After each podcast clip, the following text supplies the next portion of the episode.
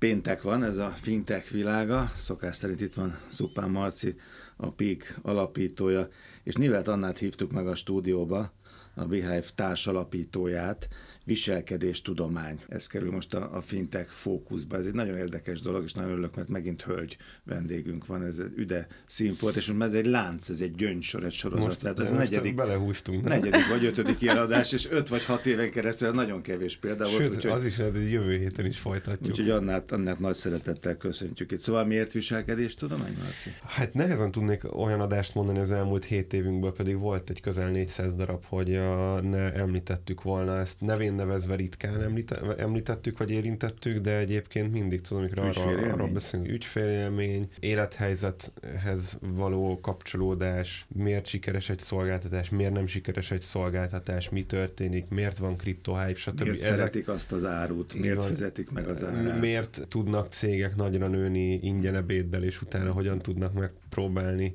pénzt szedni a szolgáltatásukért. Ezeknek a hátterében gyakorlatilag mind-mind viselkedéstudomány húzódik, hol jobban átgondoltan, hol kevésbé. Általában a sikeresek eh, jobban átgondolják ezt, és egy ilyen, ilyen alapra helyezik a termékeiket, szolgáltatásaikat. Legalábbis a termékfejlesztésnél a viselkedéstudományt azt segítségül hívják, és azért gondoltam, hogy nézzük meg, hogy egészen konkrétan egy picit ennek a mélyére menve, lemenve a, a, az alapok ig alapokhoz. Nézzük meg, hogy ez a fintech szektor tekintetében hogyan néz ki. Hát az annak csináltak erről ugye egy kutatást is. Igen, igen, Tehát igen. Sp- szektor specifikus kutatást. Igen. Mi volt az oka, hogy pont ezzel a szektorral foglalkoztak? Azt látjuk, hogy alapvetően az egyik legnagyobb érdeklődés ez a, a viselkedéstudományok felé, így a piacon a banki és a fintech szférából érkezik alapvetően. Ugye ez visszamegy oda is, hogy nagyon sok akadémiai kutatás alapvetően a, a pénzügyi döntéshozatalt vizsgálja, és, és ennek kapcsán ugye ez alapvetően itt csapódik ki a leginkább. Ez nagyon szimpatikus, a Forbes-ban olvastam egy cikket önökről, ez egy főként hölgyekből álló, ugye? Igen. Iskolatársak voltak Corvinuson, talán uh, jól emlékszem? Igen, a társalapítom a Rahel alapszakon találkoztunk, uh. a Corvinuson, és utána csatlakozott hozzánk Noémi, aki szintén Corvinusos volt. És kitalálták azt, hogy a viselkedés tudományt bocsátják áruba valamilyen módon, ha nem bántó ez a kifejezés? Alapvetően tanácsadói szférába hmm. készültünk, és volt több ilyen tantárgyunk is, ami annyira új és, és annyira innovatív volt a meglévő klasszikus közgazdaságtani modellekhez képest, hogy hogy abszolút így a szerelmesei lettünk. Ugye ennek két lehetőség volt, vagy elmegyünk akadémiai vonalon, de, de az egyikünket sem izgatta olyan mély Pedig egy jó székfoglalót is meghallgatték magától.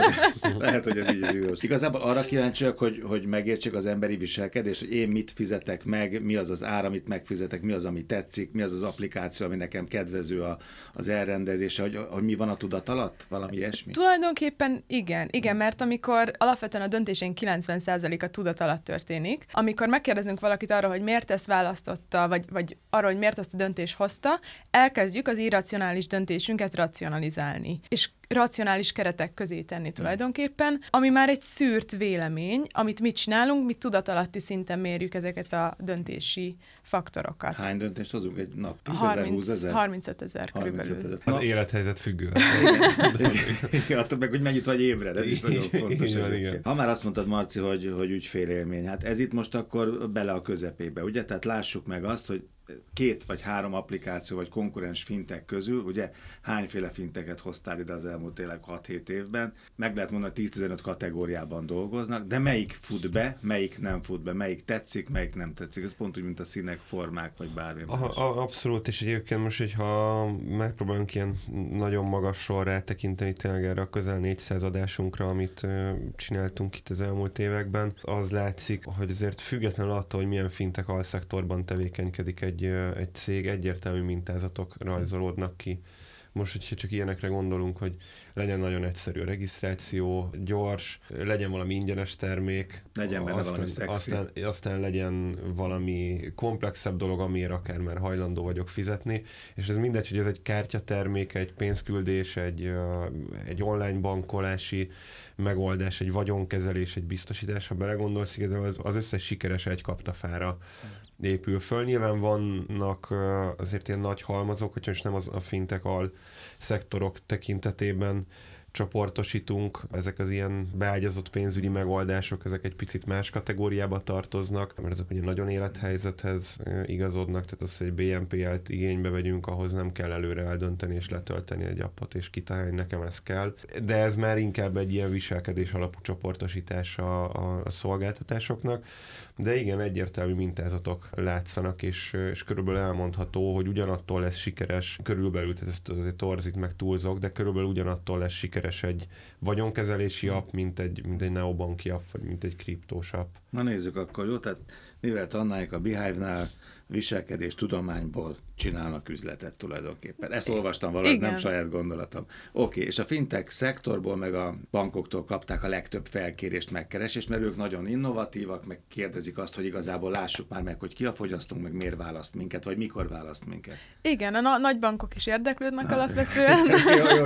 Ez csak egy felsorolás volt, igen, igen. De hát a fintekek meg nyilván nagyon mozgalmasak, nagyon mozgékonyak, rajta vannak a, a rezdüléseken is, ezért, ez, ez érdekelheti őket. A bankok meg tudnak fizetni. Jó, Mik volt a legfőbb csomópontok vagy megállapítások? Hát az egyik a, ugye a status quo-nak az elhagyása, ugye már van egy beépült rendszer a banknál, ott vagyunk, és ez a kényelem, ez ott tart minket. A másik uh, része az a, az a bizalomfaktor, tehát hogy igazából a bizalmi faktoron dől el minden tulajdonképpen, uh, és ez akár ott is megjelenik, hogy mondjuk nem bízok egy nagy bankban olyan szinten, hogy, nem, hogy, hogy nagyon drága áron váltja mondjuk a valutát, ezért volt mondjuk akár a Revolutnak a térnyerése, hogy ott a bizalom, hogy középárfolyamon vált, és kvázi garantált volt, az abba az irányba vitte el. És ezek azok a faktorok szerintem, hogy kinek hol sikerül bizonyos funkciókban akár, akár brand kapcsán azt a bizalmat felépítenie, de ez összekapcsolódik amúgy ö, azzal is, amit a Márton mondott, én abszolút rá tudok kapcsolódni,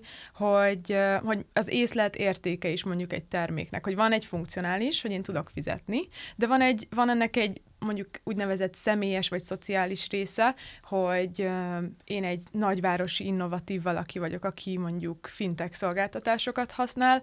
Van ennek alapvetően olyan része is, hogy egy ilyen kényelmi faktor, vagy maga a környezet, tudok biztosítást vásárolni, alapvetően nem kell bemenni a bankfiókba.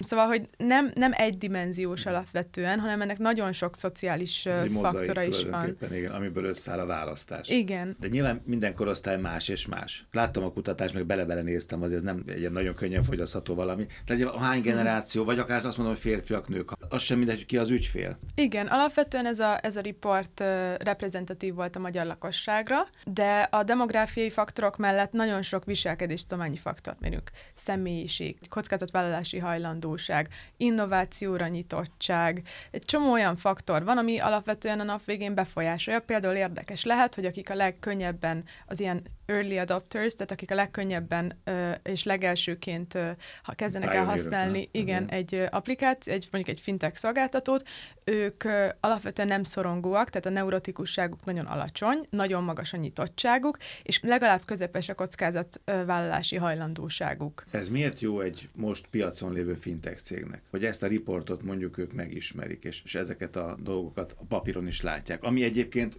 egy része nyilván kikövetkeztethető. Azért, mert meg lehet fogni azokat a faktorokat, amivel lehet egy olyan döntési környezetet lehet építeni, ami valamilyen módon tereli a, a viselkedését a, az egyénnek. A szabad akarat az mindig megmarad, ez nálunk mondjuk alapszabály, hogy nem, nem kényszerítő erő, hanem szabad döntés hozhat, hogy mondjuk melyik csomagot választja. Piros vagy kék. Igen, igen, igen, alapvetően. Viszont amúgy pontosan lehet látni, hogy mondjuk a nyitott a budapesti lakosoknál az alapcsomagban melyek azok, az alap, azok a funkciók, amik tartoznának, és mi kéne ahhoz, hogy ő a prémium csomagra váltson. Melyik funkciók, milyen keretezés, milyen típusú emberekkel kéne hirdetni például. Minden olyan faktort meg lehet határozni, hogy elérjünk egy adott célcsoportot, és őt ebből a szándékból, hogy ő mondjuk váltson, valóban tevékeny tevékenységé. Igen. Mm. A fintech cégnek ez mitől izgalmas, Marci? Hát a fintech cégben sem általában viselkedés tudományi szakemberek ülnek, tehát attól, hogy vannak nagyon jó programozók, meg tehetséges gondolkodók, stratégek, designerek jó esetben egy, egy fintech cégben, vagy egy fintech cég mm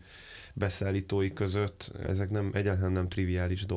Ne, nekünk is rengeteg fejtörést, challenge-et, kihívást okoz az, hogy összerakjuk, hogy egy termék hogyan épüljön föl, mi legyen a user journey, mivel találkozzon először az ügyfél, mi legyen egy csomagban, mi itt egy picit ugye mások vagyunk, mert B2B szolgáltatunk, tehát mm. ilyen tekintetben meg mondhatom, hogy könnyebb a dolgunk, mert nem azon múlik a, a sikerünk, hogy az end userek szimpatizálnak-e, vagy nem, rácuk vannak, vagy nem. Viszont, Igen. hogyha a mi B2B ügyfelünk uh, azt látja, hogy az end userek nem használják a mi megoldásunkat, tehát ilyen tekintetben megmondhatom, hogy egyébként nehezebb dolgunk van, mert nekünk uh, úgy kell uh, megalkotni ezeket a, a termékcsomagokat, egyrészt technológiai oldalról ez egy kihívás, hogy moduláris legyen, tehát a, a, a mi B2B partnerünk legózni tudjon, ezt technológiai oldalról megugrottuk, ebben elég jók vagyunk, viszont gondolnunk kell arra is, hogy, a, hogy mondjam, érdemes beépíteni viselkedéstudományi elveket, alapelveket, és, és érdemes ilyen alapozást csinálnunk, hogy segítsünk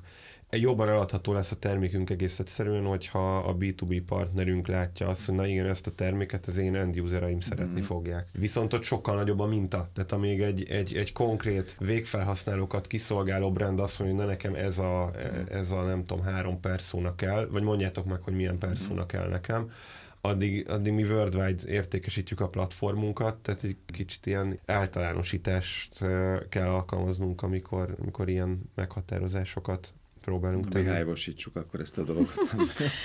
Ami még szerintem ehhez kapcsolódóan fontos, hogy a, a fintecheknél ugye minél könnyebb, minél egyszerűbb ilyen flók, az nagyon-nagyon sokat számítanak, meg bent tartják ebben a, ebben a rendszerben, meg, meg használatra szoktatják rá a, az ügyfeleket, mert azt láttuk még, hogy minél magasabb valakinek ez a pénzügyi tudatossága, meg edukáltsága is, annál elégedettebb egy szolgáltatással.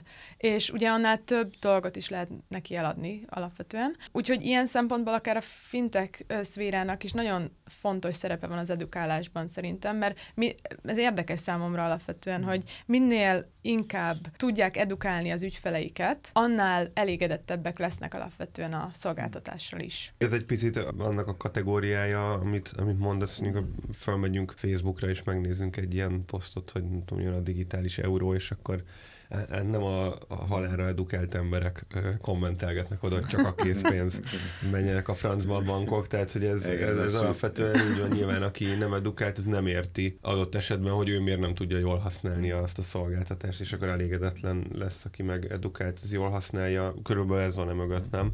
Vagy egy ilyen, ilyen nagyon leegyszerűsítve. Igen, illetve hogyha egyszerűbb az applikáció, vagy maga a flow, azt érzi a, az ügyfél, hogy ő ezt érti. Nem kelt egy olyan frusztrációt, hogy hülyének érzi magát, kvázi szakértőbbnek érzi magát. Magabiztosabb Magabiztosabb is, és, és akkor emiatt is elégedettebb. Férfinő relációban?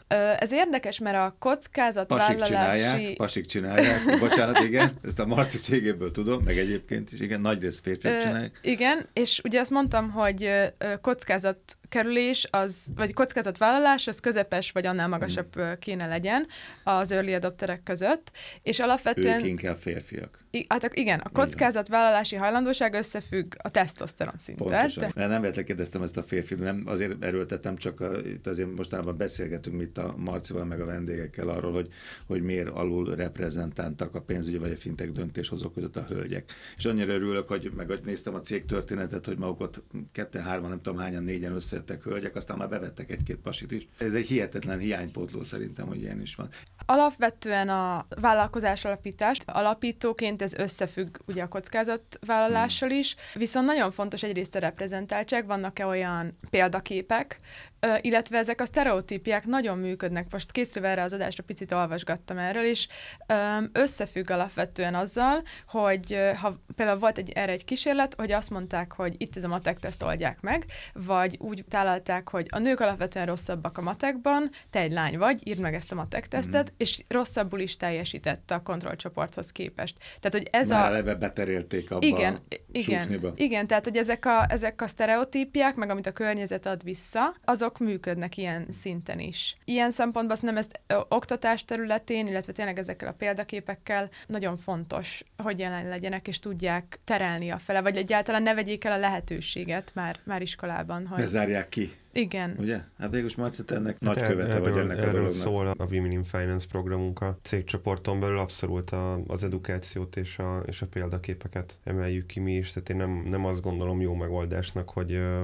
rá van erőltetve egy, egy, egy igazgató tanács. Az egy grémiumban azért tegyünk be hármat vagy ötöt, mert akkor az a fele. Ez, ez sosem működik, ez, ez, ha megnézzük az ESG szabályozásokat, ott se igazán működik, meg ebben a, a, ezekből általában ilyen bohózatok lesznek, mint a Netflixes filmek. Hogy...